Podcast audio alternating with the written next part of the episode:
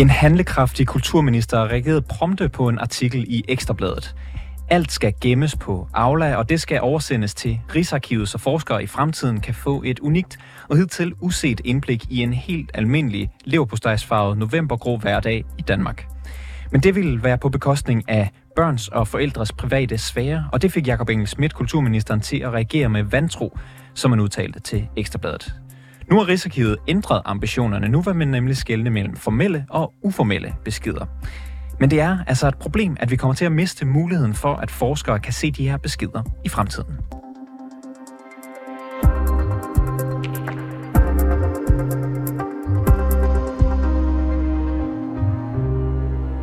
Oprindeligt var det meningen, at Rigsarkivet skulle gemme al data fra Aula med nogle få undtagelser. Og så kunne forskere om 75 år undersøge det, og det skulle træde i kraft fra 2025. Men efter at medierne er begyndt at skrive om det, og kulturministeren er gået ind i sagen, så er planerne først blevet sat på pause, og siden lavet om til, at man nu vil indføre et skæld mellem såkaldte formelle og uformelle informationer fra Aula.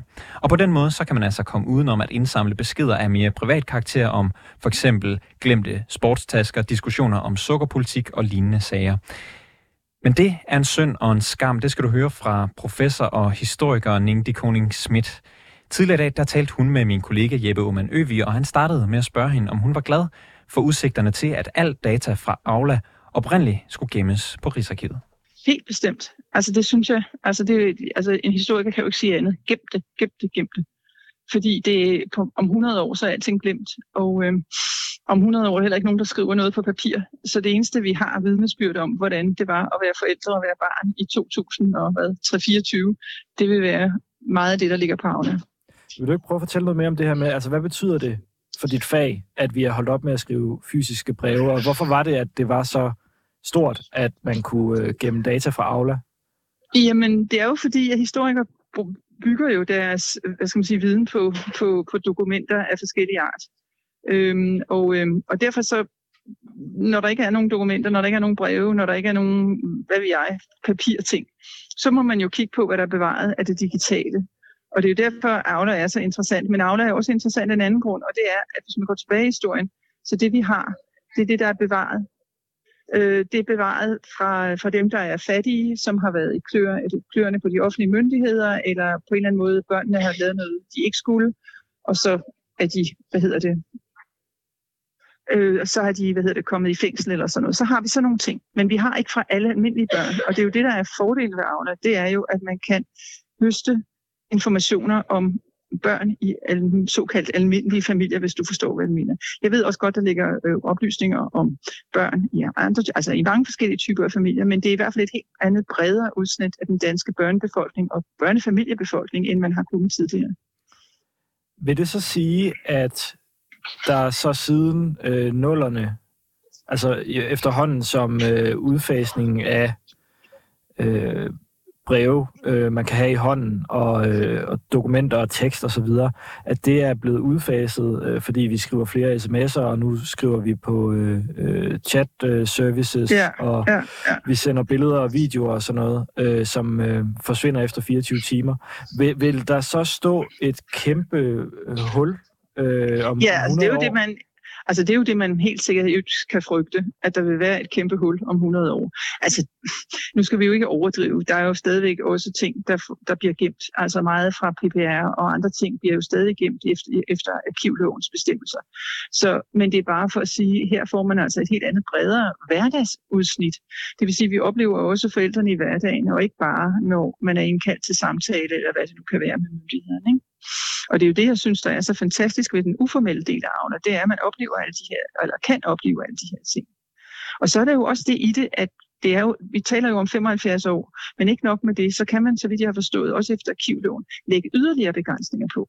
Så hvis man er meget bange for, at nogen kunne komme til at sige noget om nogen, så kan man lægge yderligere begrænsninger på i form af anonymisering. Og så er der også en tredje ting, eller en femte ting i den her diskussion, og det er jo, hvad laver historikere? Historikere er jo som per definition interesseret i mønstre. Er der en struktur i det? Altså, hvordan kan det være, at det her med lejeaftaler er blevet en stor ting? Det kunne man jo for eksempel forestille sig, at man begyndte at interessere sig for om 100 år, hvis man interesserer sig i for, hvordan børn lejede i, i midten af det 20. eller i begyndelsen af det 20. århundrede. Så altså, historikere er jo ikke så interesseret i, om det er Søren, Ole og Petrea. Historikere er interesseret i mønstre. Og det gør jo også, at hvis du har læst en tråd i Aula, så har du måske i virkeligheden dannet dig et ret godt indtryk. Sådan så når du læser den næste, så betyder det ikke så meget, om det er Sofus eller Maria, eller hvad det nu kan være.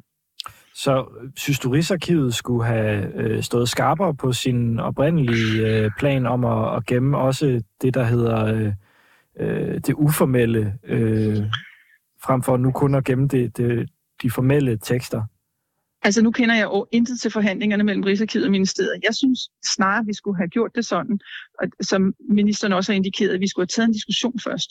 En offentlig debat. Vi skulle have overvejet, var det muligt med en knap, man kunne trykke på, så man ligesom gav tilladelse til, at mm, det, der blev bevaret, er det en mulighed? Altså jeg synes, det er helt mærkeligt, at debatten kommer efter, at ministeren har besluttet, at det uformelle skal kasseres. Det må jeg helt ærligt sige. Hvis vi nu ser på, altså jeg kunne godt tænke mig at blive lidt klogere på, hvad er det, vi risikerer at miste her? Hvis vi nu for eksempel ser på, hvad øh, du og dine kolleger har fået ud af breve og tekster, som er 70-100 år gamle. Hvad, hvad kunne man have brugt de her hverdags tekster til om 100 år? Jamen, altså noget af det, som jo er så interessant, det er jo, hvordan forældre tænker om skolen. Altså i 1975, der blev forældrene jo sat ind i skolens formålsparagraf øh, som samarbejdspartnere.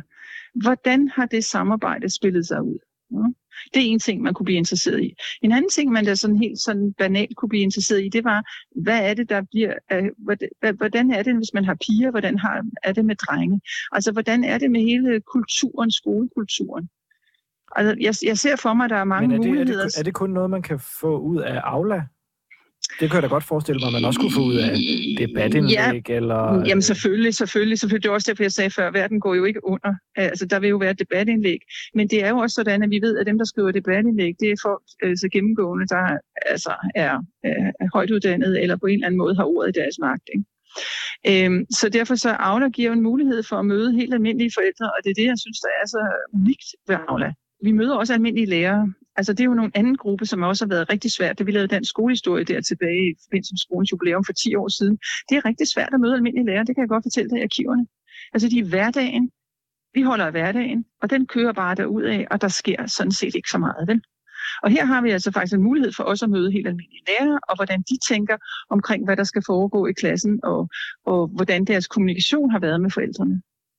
Hvad er det, du savner så fra, øh, hvad kan man sige, den forskning og de ting, der dukker op fra øh, de her 100 år gamle tekster, hvor hverdagen ikke på samme måde optræder, som den gør på Aula nu?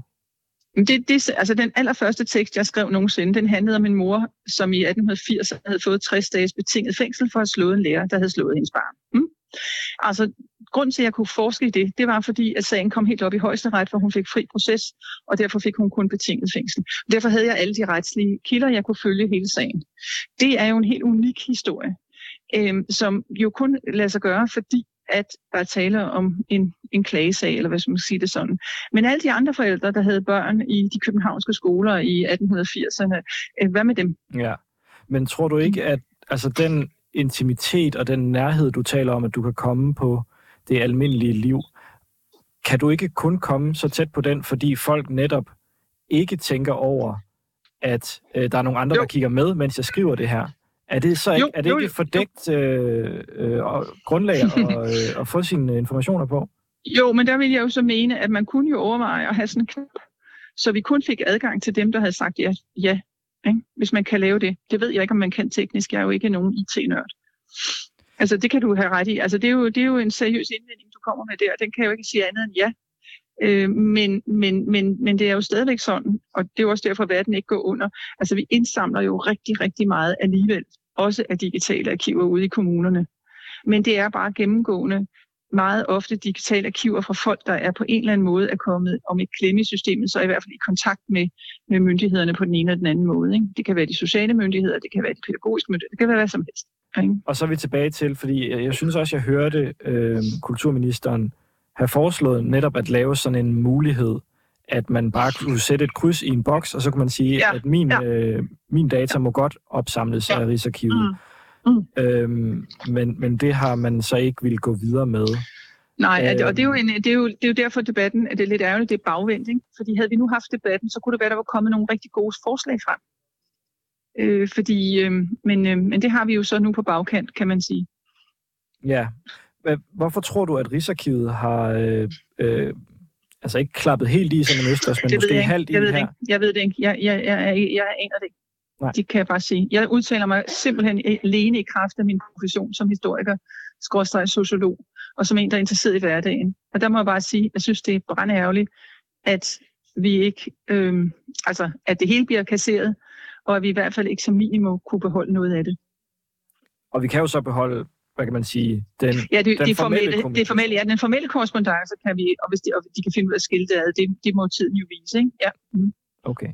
Ja, og så, mm. mister, så mister vi snak om, øh, øh, i hvert fald Aula-snak om legeaftaler og madordninger. Ja, og... ja madordninger og lus, altså.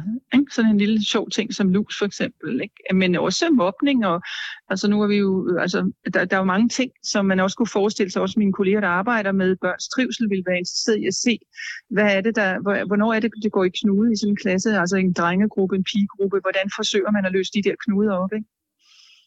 Så det er jo ikke kun historikere, det er jo lige så meget også sociologer og, og psykologer, der kunne have interesse i det her materiale. Men du åbner også for, at man godt ville kunne få den slags historier i fremtiden øh, andre steder fra end fra Aula?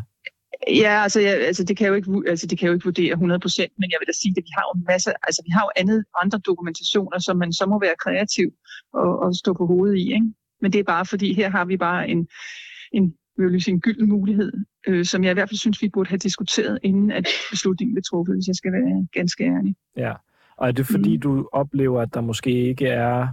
Altså fordi den, den klare indvending er jo selvfølgelig det her med frivilligheden, og der er et eller andet i det her med, at det er jo folks private, personlige øh, tanker og indvendinger. Ja, ja, og sådan ja men det er klart, det er klart, det er klart det er klart. Altså, men, men der er jo så også det, der er jo nogle skoler, der kører kun per e-mail. Altså, de private skoler har forskellige andre systemer.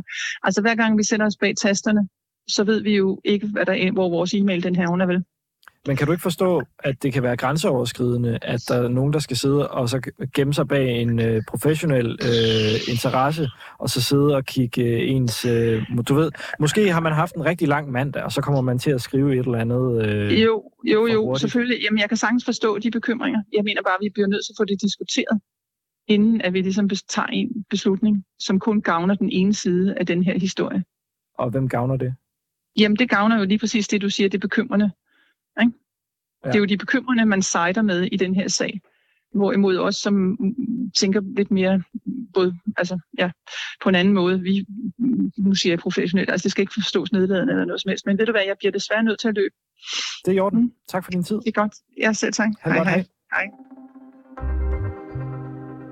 Det var alt fra reporterne i denne omgang. Bag historien her var Jeppe Oman Øvig. Simon Renberg er redaktør, og mit navn er August Stenbrun.